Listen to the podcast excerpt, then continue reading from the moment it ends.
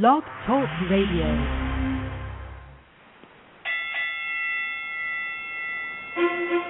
When I would do good, evil is always present with me. Oh, wretched man that I am, who will free me from this body of death? Thanks be to God through Christ Jesus. I'm ready for the fight of my life. Start the record. Ladies and gentlemen, welcome to the Abundant Solutions Hour. Our goal is to help others be more, do more, and have more. I'm your host, Gregory Turner. And I'm your co host, Brian J. Henderson. Brian, I hope you're ready for the fight of your life. We're going 15 oh, I am. tonight. It's going to be a knockout. And we got the champ on the line, Brian. We got our champ. The interview, uh, the person that we're going to interview. Do you want to be made whole? Do you Yes, want sir. to be made? Do you really want to be made whole? Brian, I like that because you know what? When you're trying to be made whole and you want to be made whole, you got to go through something. Absolutely. And and you know Yes, it's the sir. thing about that is you're not just going to go through you know a round one or a round two. You know if you when you want to be made into something that that God sees fit to call His own, you know you got to go through a battle. You know, Yes, sir. and we're gonna we're gonna learn tonight just a little bit about how you can be made whole by our guests. You know, we we got a great show set up for tonight, and you know, like I started this new year, I want to talk a little bit with you about doing something different. You know, and that's going to be my theme for this month. You know, uh, Greg and I both know, and we talk about this all the time, how you know the definition of insanity means that you keep doing the same thing over and over, looking for a different result. Know, if you can imagine if you were trying to, let's say, ride a bike, and each time you got on the bike, you know, you didn't pedal. You just stood there and waited for the bike to move. You know, you wouldn't get it to move until you put your foot to the pedal. You know, on that bicycle, it's not going to move. And that's the same thing with your life. You got to put your foot to the pedal of life and begin to pedal and move forward. You know, and that's what our guest is going to talk a little bit about tonight. So I'm going to go ahead and introduce him. Tonight is our very special guest, best-selling author Bernard Boulton, and he's been a reader since the age of five when his cousin Yvette placed a book in his hand and introduced him to the wonderful world of books. Throughout his life, he's read fiction and nonfiction books that have gripped his imagination and made him believe in greater things. Bernard's reading sparked a desire in him to one day produce his own story. As he got older, the spark became a vision, and the vision is about to be manifested through his first novel. He released the novel Do You Want to Be Made Whole in December of 2009, and he's also a writer in the anthology Home Again with Wanda Campbell and Friends, which was released in November of 2010. And he is waiting on you to listen in tonight. Ladies and gentlemen, Mr. Bernard Boulton. Thank you, Brian. I, that uh, appreciate the introduction, and I want to uh, uh, thank uh, you and Greg for having me on, and, and I'm just excited to be here tonight. This uh, this is my first interview of the year, and and because it's the week of uh, Martin Luther King celebration, that makes it that more meaningful to me. Yes, sir. And I think, Mr. Boulton, we we were we've been working on this interview what uh, maybe two three months now. Right, because I was supposed to be on. I, I think uh, back in October or November, and I had a uh, had a meeting at the church that that conflicted with it. So yeah, Yeah, kingdom business to tend to. That's all right. But you know what? We we we're excited about having you on the show. And uh Brian and I we love we love having the ladies on the show, but it's really really special when we have uh the male on the show because uh it's kind of hard to catch three men talking about the things that we're going to talk about and how God is using you and and how you are living your dreams and and, and doing something. Um, my first question is, what inspired you to write your book? To write, Uh, period. Yeah. Well, the the inspiration to write is you know goes back to uh, to to my imagination as a child. I I, I loved reading and I love watching movies, and I just uh, uh, probably after after I read Roots, my mother she uh, she purchased uh, Roots for me.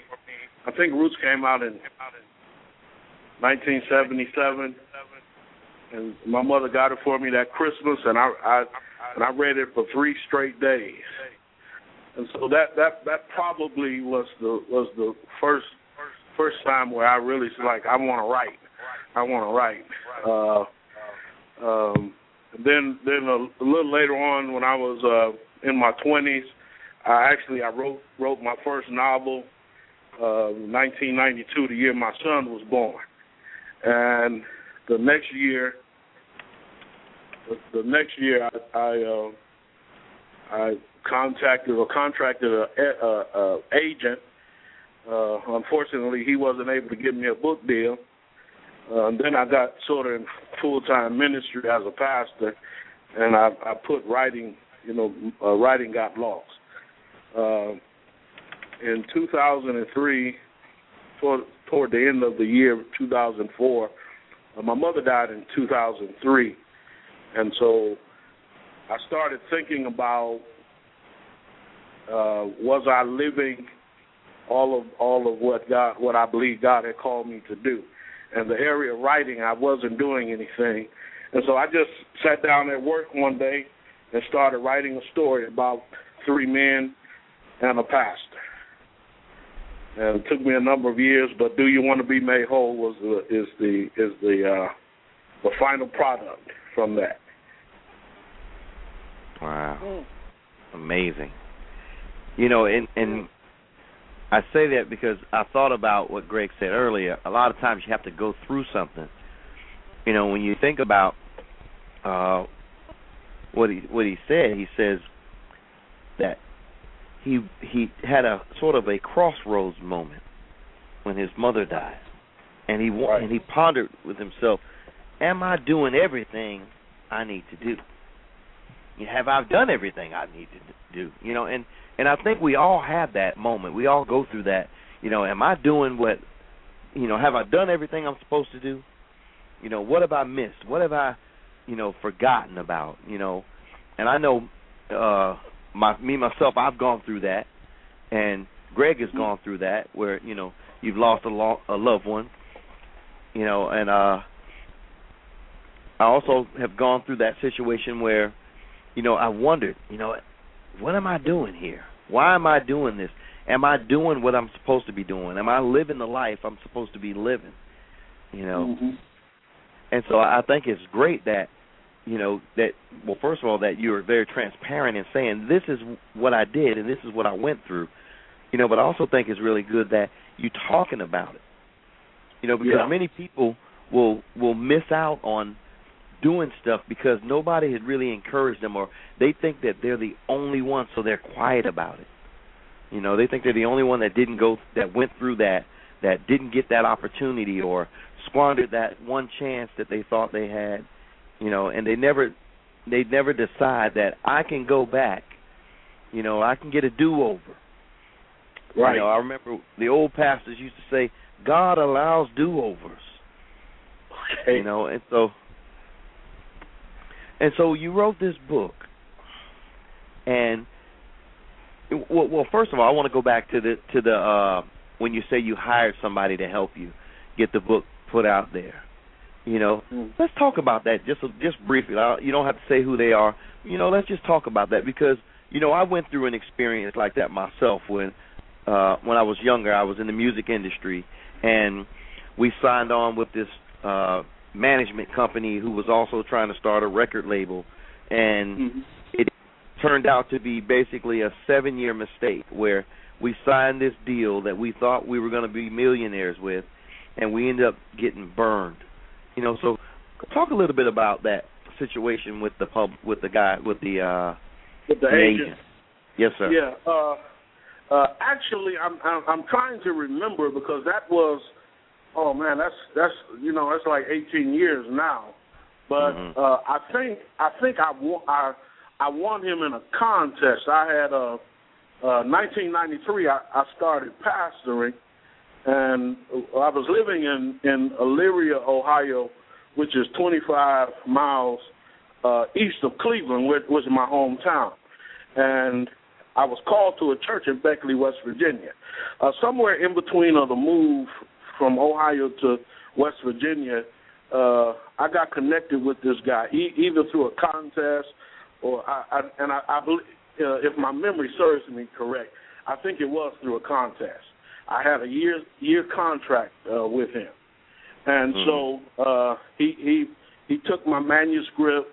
Uh, and the funny thing about it, I don't I don't remember now. I remember the manuscript was kind of autobiographical. It was about a kid who uh, was in high school, uh, who who he was a Christian and he got involved with a girl who was not a Christian, and and because of that decision, he he he failed the tenth grade and uh, he just got caught up in a lot of things that was not a part of his upbringing. Now, the, the the title of the book I don't even remember, but anyway, he was sure that he could. This agent was sure that he could get a deal. He was based in Atlanta. I forget his. I don't remember his name, but I think he went out of business soon after uh, our contract ended. And so he would he was you know periodically he would write me a letter. Uh, I think I might have talked to him on the phone once or twice, and he was always making these promises. I've been meeting with this publisher. They took a look at your manuscript. They love it. We're this close to uh, making a deal, and and he was always this close, but it never happened. So after after our year contract was up, uh, I never heard from him again, and I, I I was I was angry, and I remember calling somebody. There was a there was a magazine that I used to subscribe to uh, called the Writer's Digest, and I I called their office in Cincinnati, and I asked them could they help me because I wanted to report him because I thought he was a fraud and all of that. And basically, they said that he lived up to his he, he lived up to the contract that we had. He did contact publishers. Uh, he did, you know, try to make. Uh, he did try to sell the book. He just wasn't able to do it. So uh, that kind of broke my heart, and I think, that, you know, I, I think that's why I kind of walked away from uh, from writing for a while. Um, a year later, I was getting ready to move to Virginia to another church, and so I just just kind of lost myself in pastoring and my family. But every every now and then, the, the writing urge or the bug would would leap up, and I would you know I would want to pursue it again. Hmm. You know what? The, the, you went through so much, and I think what nowadays when people see you uh, on Facebook or they go to your website and they they read about you and they read your book, they're seeing the finished product. They're seeing the glamorous part of of, of being a, a writer. They're seeing the product that went through everything, but they don't see that part that, that you went through. They don't know anything right. about the, the heartaches and all of this kind of stuff, and and how disciplined and how uh, you had to stick with it to make this thing happen. You had to burst this thing. And right. you know, a lot of times when God gives us things, a lot of people think, "Oh, it's going to be easy." Oh no, not when you're doing kingdom work. That's right. When you're doing and you're writing and you're you're into your your calling and you're you're walking down that journey that God has trusted you with, and He gave you this assignment, and then you have people come in and can't do certain things. Do you think that the people couldn't do the certain thing because God wanted you to totally depend on Him? Do you think that's what it was? Uh, well, I, I think that that may be part of it, uh, brother Greg. But I, I just think that you know we we mature through the journey. We we we mature through the journey, and a lot of times the the roadblocks and the pitfalls are are really opportunities uh, for us to just you know either stand still or to to keep going. Uh, uh, uh, uh, because there's there's a, there's always a chance, uh, you know, when it's not going the way you think it it should. There's always a chance for uh, disappointment and discouragement to rise up and make you walk away from it. Even when when I was uh, working on getting Do You Want to Be Made Whole. I was working on getting that finished, uh, there were a couple of times where I almost uh, gave up. Uh, when I thought it was it was ready to be released or ready to be published, I would come up against something that would you know slow me down. But uh, the children of Israel, when they went through the wilderness, uh, the Bible says God took them the long way instead of the short way, because if they had gone the short way, uh, then they would have quit. And so a lot of times the long way is really just a God opportunity for us to mature and endure, mature and endure. Mm-hmm. And, and you know what? And that's the part I think a lot of our uh, young people don't really understand. They want to jump in things, and and yes. when it's not working the way that they want it to work, it doesn't mean that it's not going to work. It's just yes. that it's not ready for it to work, and you just have to stay with it. And they give right. up so very easily. I mean, right. what was that thing that that kept you and made you hold on to your dreams and, and to, to pursue it? And also, you said almost. You almost gave up. What was it that pushed you on through? Yeah, well, God, God sent a person into my life, uh, uh, a sister, you know, a mentor, and and she would she would encourage me. She she would really, you know, tell me to stay focused and don't give up. You're almost there, you know. And so he really, uh, he he really just sent that sent that person to me. Not you know she she not only taught me, but she she also was an encouragement.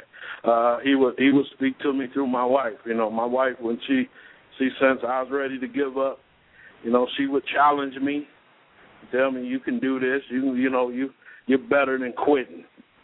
And so I you know when when you reach those kind of moments and God sends someone on assignment to encourage you and minister to you, that's that's when you really know that you're almost, you know, you're really on the right path, and you're almost you're almost at the end. Yes, Absolutely. You know, I, I always say that whenever you have people come up against you, that's when you know you're on the right track. Yes, sir. That's you know? right.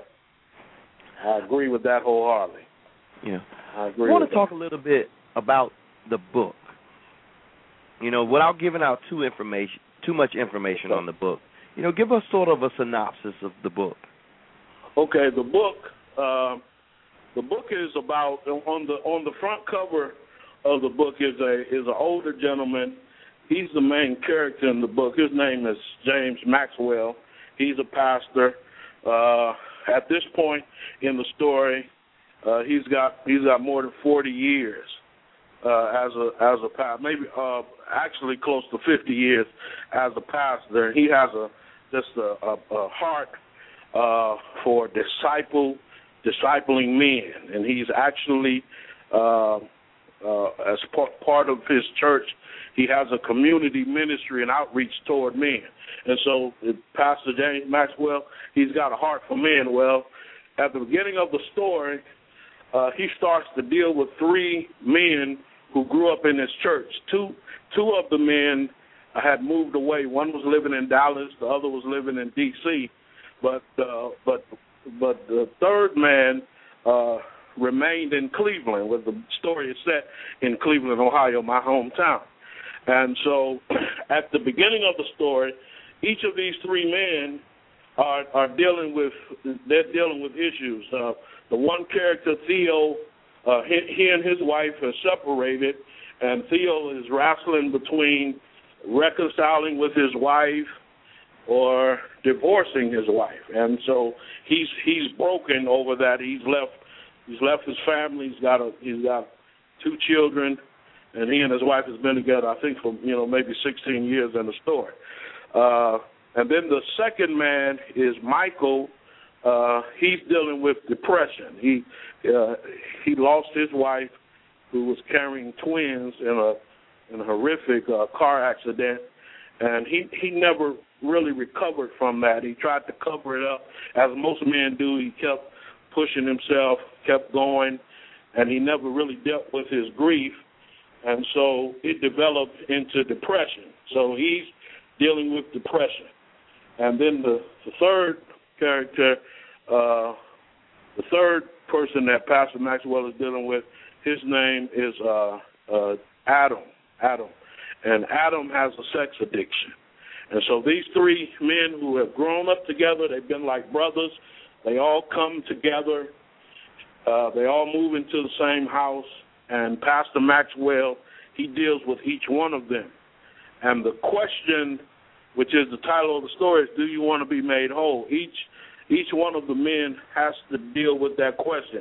Do they want to stay broken? Do they want to be whole? Uh, do they want to, uh, you know, continue to uh, just stay in the pitfall, stay in the valley, or do they want to move on? And so it's really a story about about uh, uh, a seasoned elder, a seasoned man of God, uh, mentoring these these uh, these young men or middle aged men because they they all are. Uh, ironically, they they all was born the same year. They grew up in this church, and so they're they're sort of like brothers.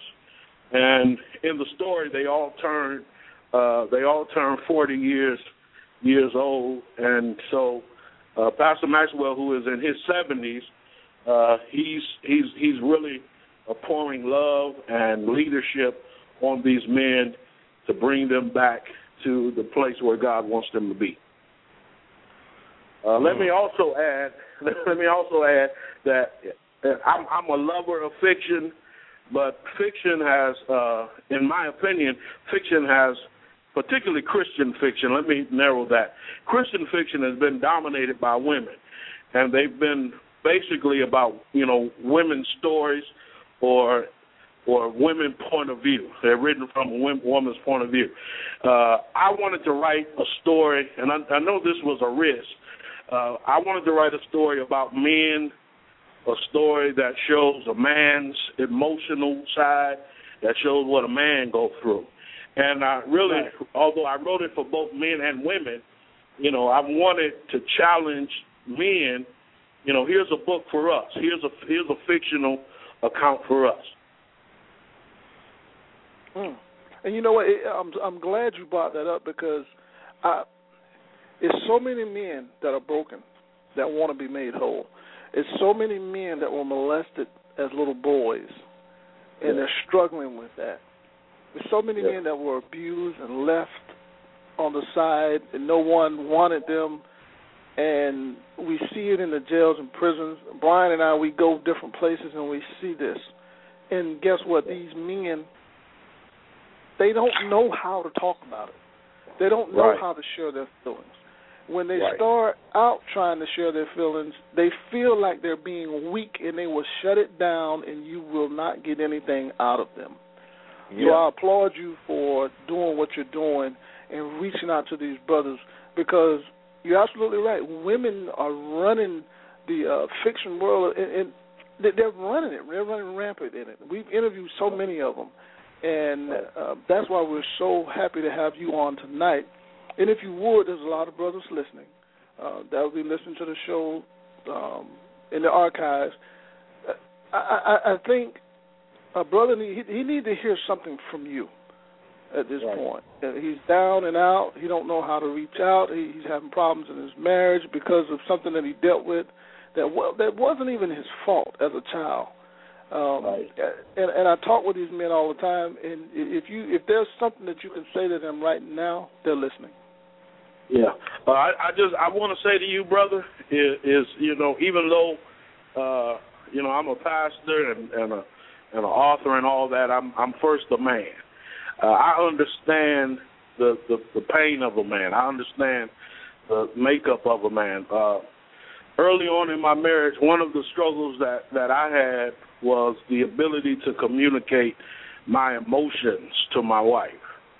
Uh, again, because I was I was raised, you know, in this culture that said a man's a man showing his heart uh, really is a sign of weakness.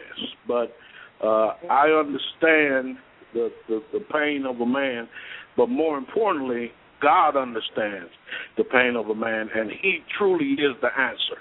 He truly is the answer. I I shudder to think what my life would have been like if uh if I didn't have the church, if I hadn't been raised in the church, if I didn't have a spiritual father, uh, my pastor, the late Elder T.M. Matthews, who just loved me and raised me uh, to be a man of God. And so the uh, your your pain and your struggle, the the listen, because you are a man, uh, the devil hates you because you, you you are a married man, because you are a father. The devil hates you because you represent power. You represent uh, presence. Your your your very presence uh, fills somebody's life, and so that's that's why you're under attack. That's why you're under stress. Uh, that's why the enemy keeps telling you to quit, to give up. Uh, sometimes he comes at us through the women we love. Sometimes he comes uh, at us through this society that we are trying to prosper in.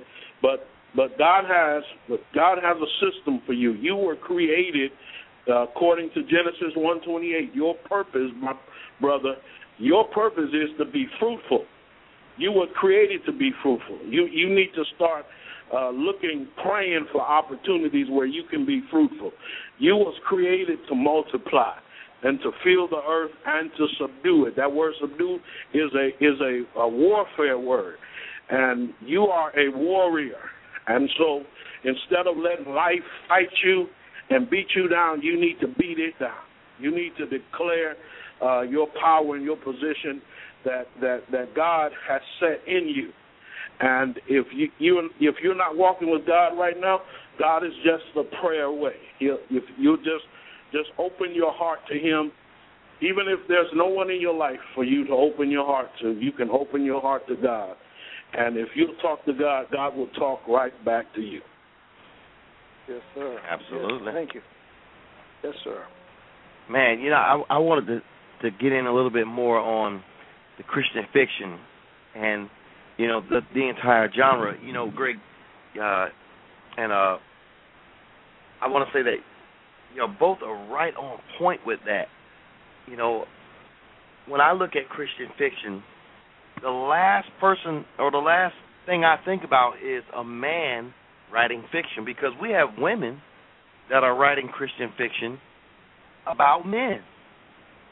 Right. You know, and it's very rare that you see a man writing Christian fiction about man about men or women. Mm-hmm. You know, Yeah. and and it made me think. I was, you know, I was uh looking online and just happened to be, you know, browsing through some sites and I saw something about um how many Christian authors, especially uh Christian fiction authors, um have been complaining about where their books were located in the certain stores and how there were many stores that would put their books in a certain area that you know most people wouldn't go and look in like how African American books would be put in the same area all all mm-hmm. together. So when you go in a store you'll see all African American books and you wouldn't realize that this is a Christian fiction because it's sitting right next to the love romance novel.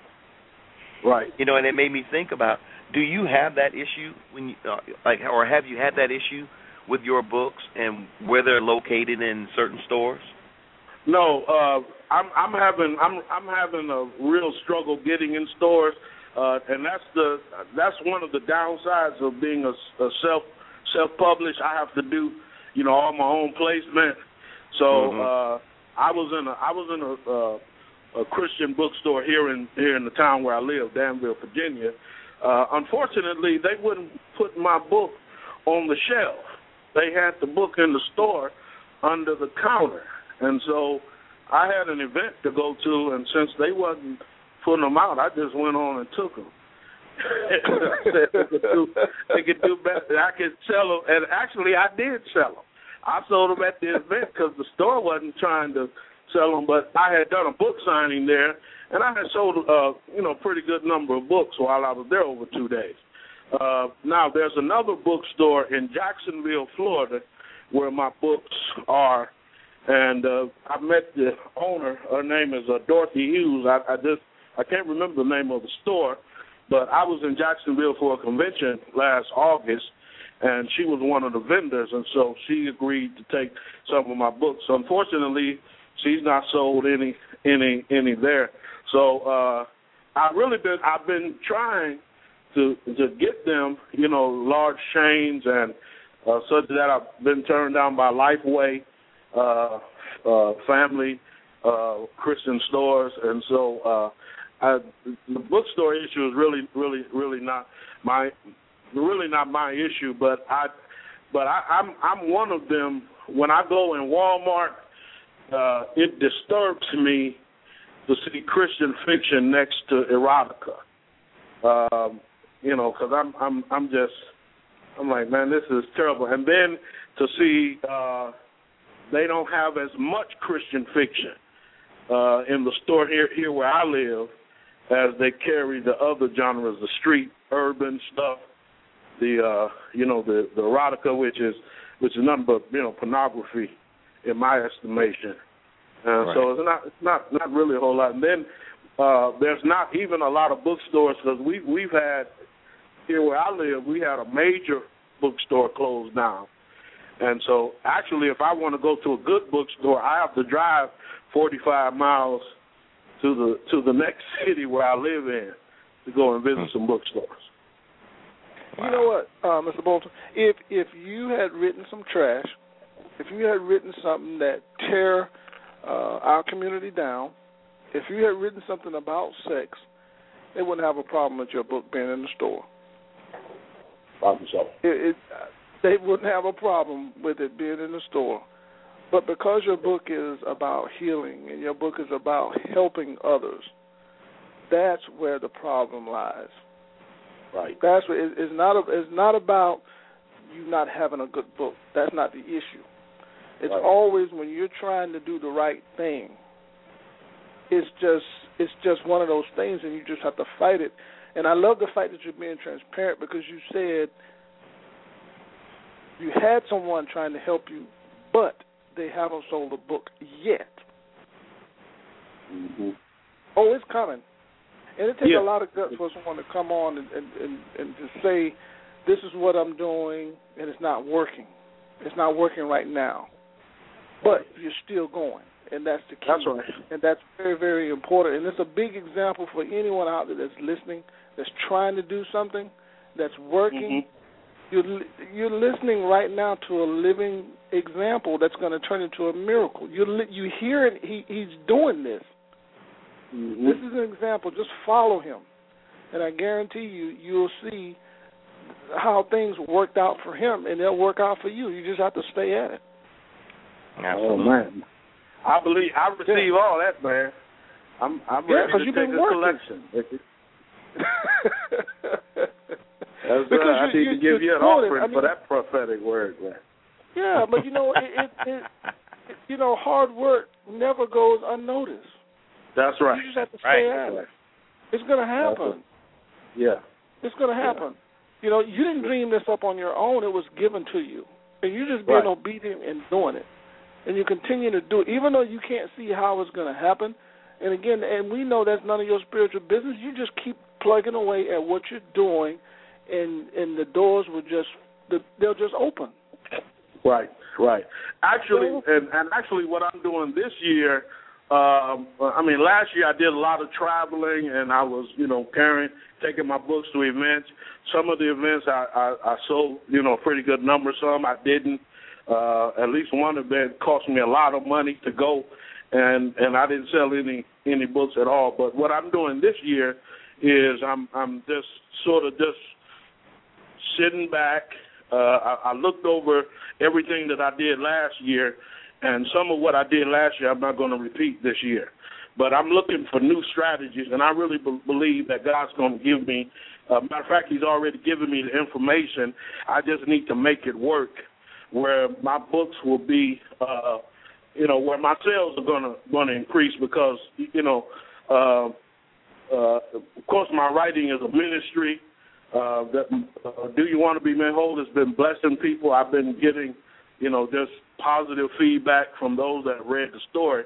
But I have a business side as well because because I self published the book, uh, it, it cost me quite a bit to to self publish it, and so I'm I'm trying to, you know, I'm trying to make sales. I'm trying to make a profit off of what I'm doing, which I believe that's that's the will of God as well.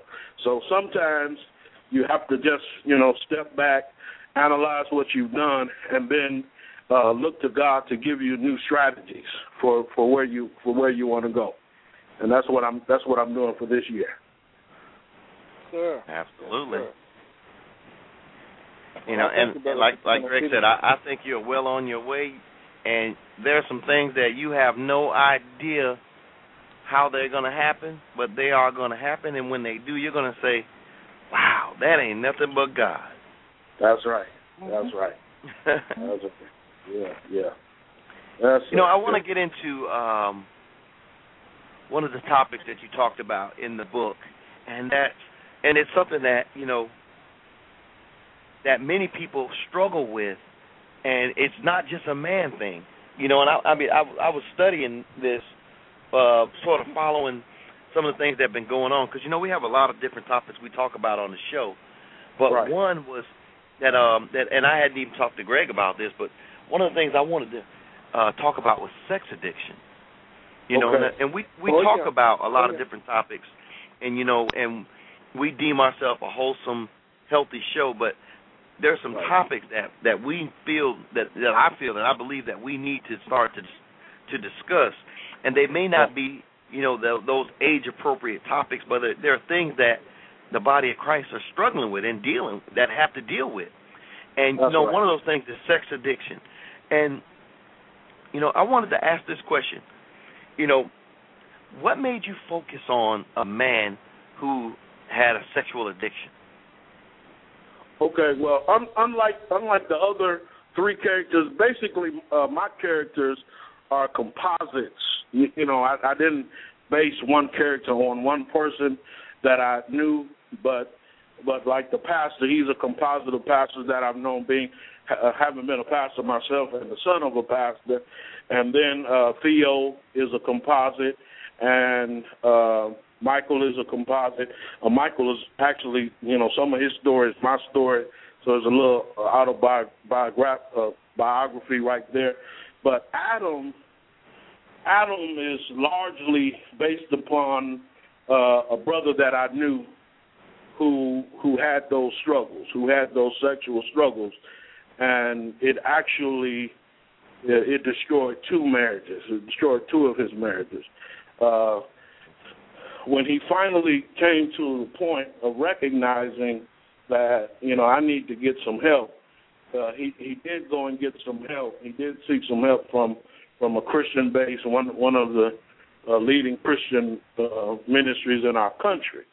Uh, um, but unfortunately, uh, he he would not uh, he he would not assimilate what he had learned into his lifestyle, and so he continued he continued that pattern. Uh, sexual addiction among men is is a big is a is a big problem in the church. I, I know this personally. I know some friends that have struggled with it. I know some ministers that have struggled with it. I know some some brothers that I've counseled uh, that have struggled with that. Sexual addiction is a big thing.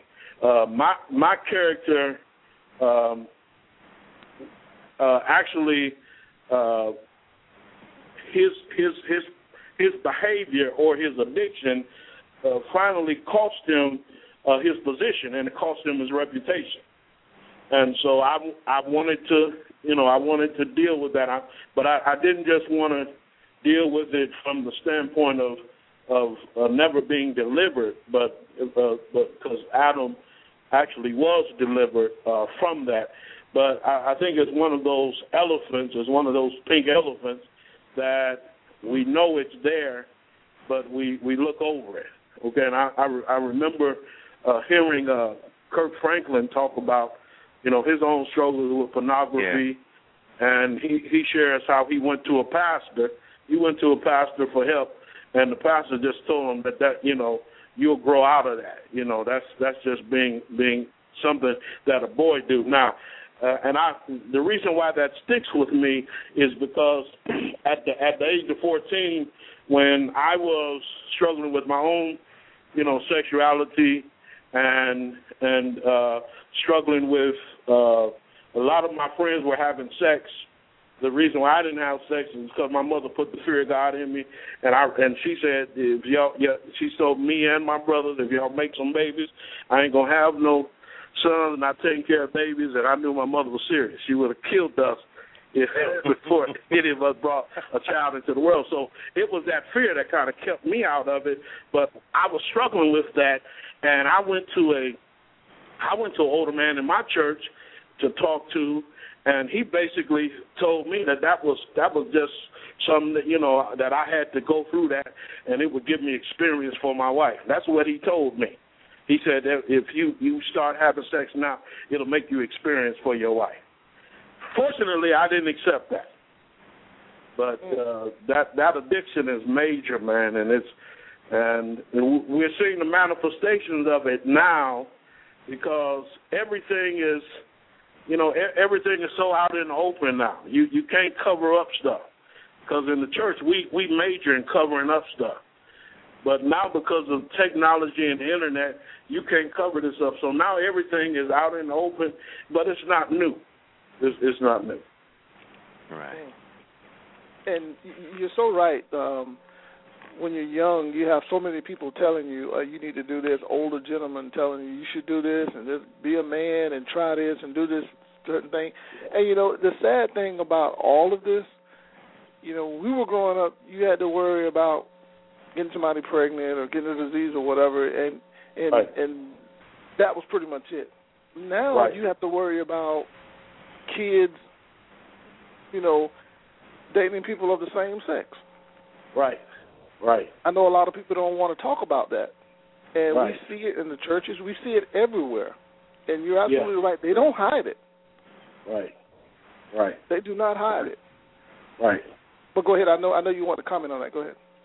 Yeah, the the and and that's that's an that, you know that's that's always an astonishing thing to me, but but but see the the, the Bible teaches that the uh, the sins of the fathers will be visited upon the children.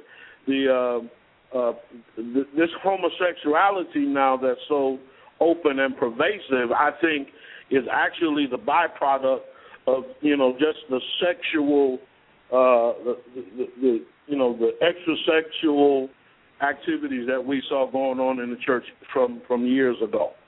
So now the now our young people they they don't they don't want to just sleep with members of the opposite sex. Now they want to be with members of their own sex, and they're open and they have no shame because they've been they've been given that permission from our world. So so we see this this this cycle of you know this continuing cycle of uh, of, of sex sexual practices that that that's really not that's really not godly. Mm. Mm. You know, I I don't know why we sort of uh, got into that part of it, but I, I think it's important to to discuss why it's so prevalent now.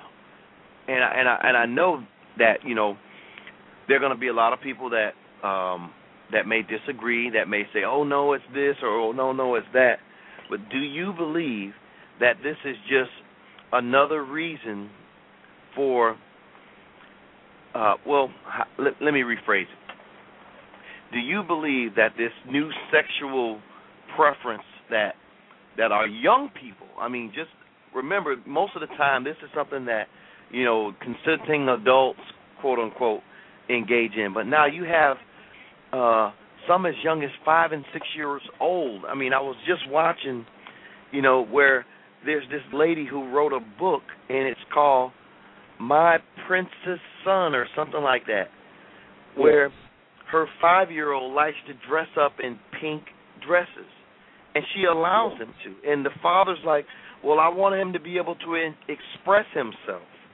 And it's right. this new thing of expression now where you know, instead of training our kids and teaching them in the way they should go, that we allow them to express who they are even before they know who they are. Right. You know. Right. And so, you know, I, I, if you may, I want you to talk a little bit about. Uh, well, I want to ask the question: Do you think it's important to allow children to be so expressive in an in an age where they're also very in an in a time and age where they absorb everything?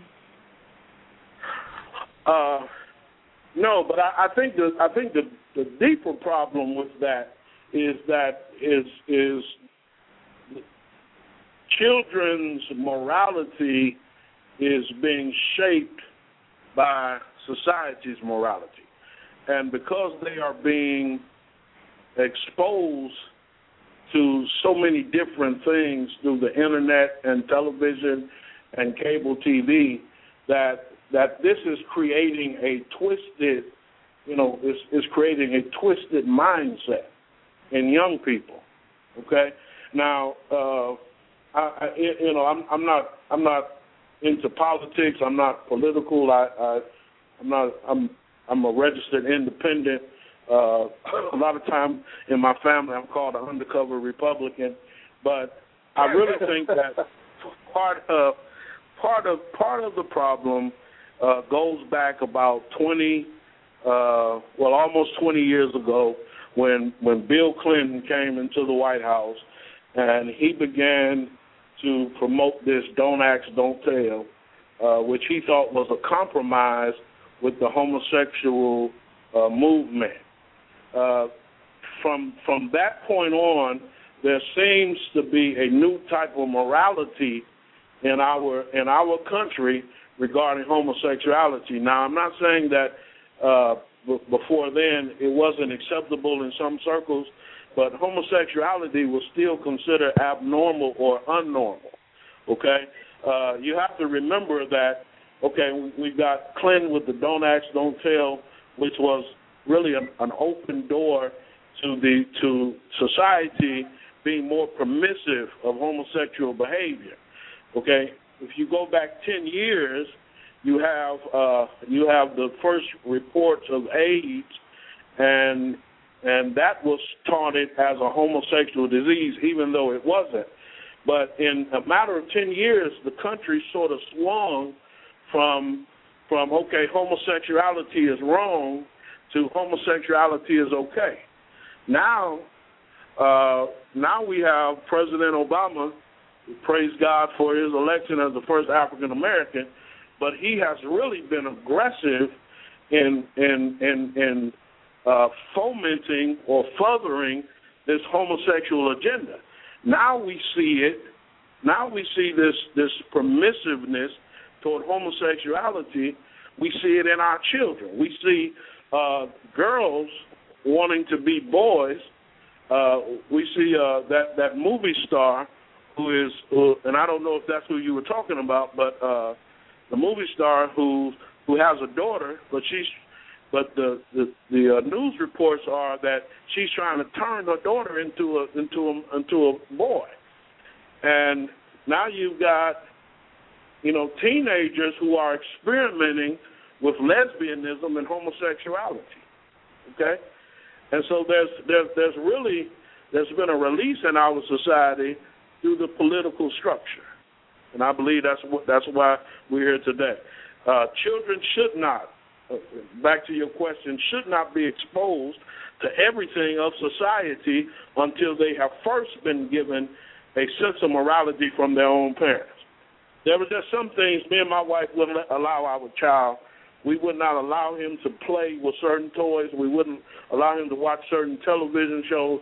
We sent him to Christian school for the first few years of of his schooling because we wanted him to have a Christian worldview and have a have a, a Christian sense of morality, which was ours. So now he's in public. Now he's in high school, and we don't really worry about his values. Not saying that my child is perfect, but but he's a Christian and he loves the Lord, and I, I believe that that's because we we shaped him and we would not permit him to be exposed to certain things.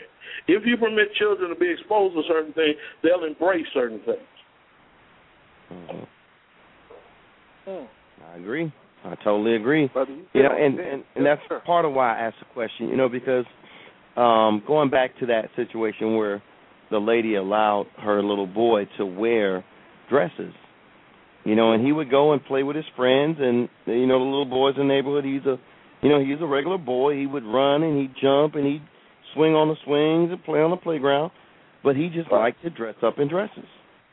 And you know, Right. and she allowed it as if Right. there was nothing wrong with it and then now she's writing a book about it. You know, Right. and my thing is to me it seemed as though she wasn't just allowing her son to quote unquote express herself. It seems as though she began to then exploit him. Right. You Right. know, and, First and and to be honest, you know, if that's what you want to do with your child, that's fine. You know, I'm not trying to tell anybody how to raise their kids. I raise mine a certain way, and you know, I try to make sure that they have all the the values that they need, and you know, I, I do the best job that I can. You know, and I encourage others to do the same thing. Raise your child in the way that they that that the Lord that you believe the Lord sees fit. Now, if you don't believe in the Lord, then I can't, you know, comment Right. on, you know, how you raise Right. them. You do whatever you can do, and I pray that they do what they're supposed to, you know. But Yes. at the same time, I think there's a there's there's there should be a limit to what is allowed societal wise. You know, when you look at movies, you know, I mean, and you would think that you know people would get this. You know, you look at music, and in in the music there are labels on the music. Right. You know, you look at video games, there are labels on the video games. You look Mhm. at the TV shows now, and there are labels on the TV shows. You know, there's labels for everything, but these labels are, you know, sort of being the the line is being blurred between what's acceptable and what's unacceptable, and these labels that they have now. I mean, you go and you you watch a Y seven uh, on a TV show, and then you watch a P uh, uh, the I guess a PG thirteen movie. You know, and to be honest, when you watch that Y seven, you'll see suggestive stuff, and you'll say, "Well, whoa, whoa, wait a minute," you know, Mhm. Uh, or you Yeah. see this acceptable for all ages, and you say, "Whoa, wait a minute, that's not that shouldn't be acceptable for all ages," and you know, Right. and you'll see a PG thirteen movie where they have smoking and kissing and you know and all the stuff that you would you wouldn't really want a 13 year old to see Right. you know and it's Right. sort of like now that we have these rules now that they're they're making the rules you know what we consider uh acceptable now they're they're skewing the lines Yeah. you know to where what what we as I'll say like this what we as believer in Christ believers in Christ believe to be acceptable or an acceptable show to watch now we have to go through and screen PG-13 Right. you know we and and and most parents they just believe oh if it's PG-13 it should be okay it's okay for teenagers you know Yeah. but really, what I mean, when you think about it, what can you really trust a 13 year old to be able to consume and comprehend at 13? Exactly. You know, I mean, because Exactly. even now, our seven year olds, you can go up to a seven year old and ask them stuff about their the TV shows they watch, and they are basically talking about everything that goes on at middle school because that's what they're being shown now. Right. You know, you can go, right. you can go and turn on certain channels, and you know it's all boyfriend girlfriend hug up, and broke my he broke my heart, she broke my heart, and then from what I remember when I was seven years old, we watched Sesame Street. Exactly. We were watching You know, uh, and- Roadrunner and uh you know the And Wile E. Coyote, you know what I mean? yeah yeah yeah. and it's man. like now when you turn it on, it's like, whoa, hold on, you know, they're showing uh characters that have questionable character, yes. Yes. you know. Well, you know, the, the the thing is, darkness is increasing in the world, and and one one of the problems is the church is not being the light that that we need to be, and I I really believe that uh, this this is why we're seeing we're, we're seeing so many ministries exposed, and you you you're you know a lot of ministries are falling out of favor, and uh, pastors don't have the the the uh, community influence that they once had because we we're not being the light for for Jesus Christ. We're we're not the light of the world. we're not projecting Jesus, and the church uh, has to be uh, more voice, whether whether it's acceptable or not. But but now the church is more into the accusation the acquisition of wealth. Uh, we we have we have become uh, more like social clubs. It's, it's it's more about the people who are in the house than people who are out the house.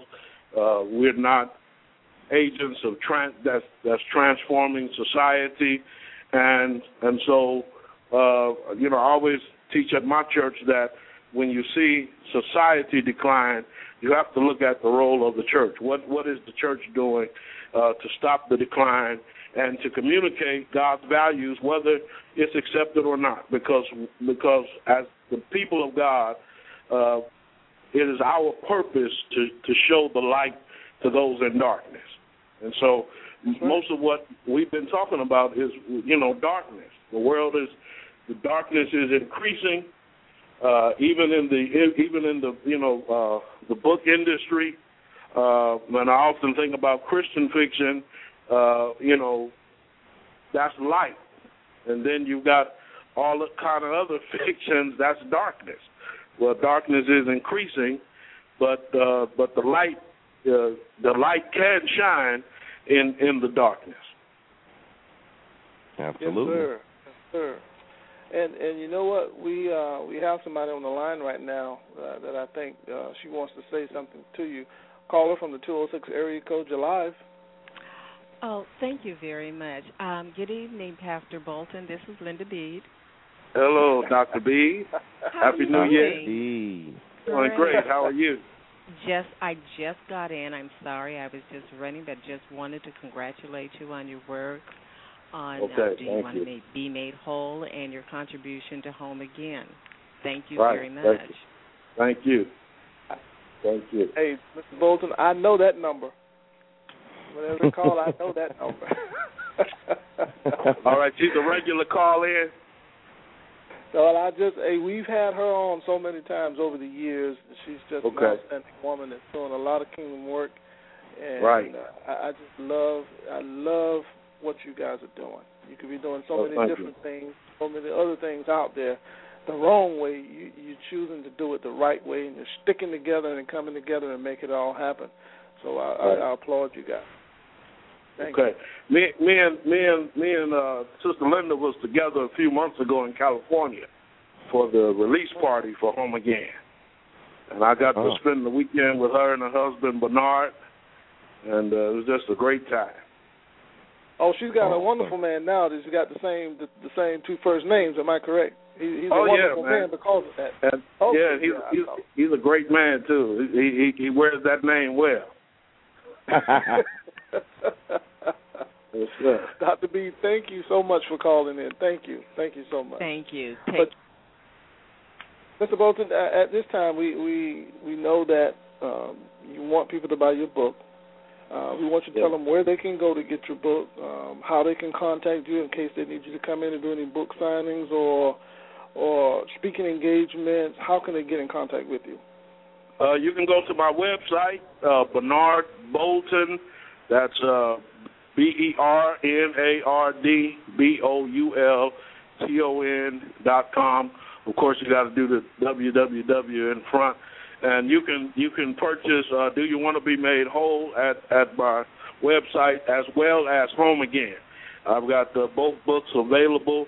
I'm also uh, I'm also at Amazon and Barnes and Noble, so you can purchase it there. Uh, if you need to contact me, however, uh, you can get my information again on my website. Get my uh, information on my website, and uh, I will be glad, you know, to have you purchase the book. Uh, I'll send you an autographed copy, and uh, of course, if you if you if you purchase it from my website, you'll get an autographed copy. If you purchase it from Amazon or Barnes and Noble, you you'll you'll just get a copy. So either uh, either either medium that you want to use is fine. And to all of you in Jacksonville, uh, I wish I knew the name of Dorothy Hughes Bookstore, but it's uh it may be the only African American bookstore in Jacksonville. Uh, she has several copies. You can run to her to her store and purchase a copy there. All righty. Thank you so much. Awesome, awesome. All right. Well, sir, we thank you again for joining us, and we thank all of our listeners for joining us. You've been listening to the Abundant Solutions Hour. We thank you for joining us again tonight, and we ask that you join us next week as we'll have another wonderful, exciting, and informative show. Until then, good evening, God bless you, and see you next week.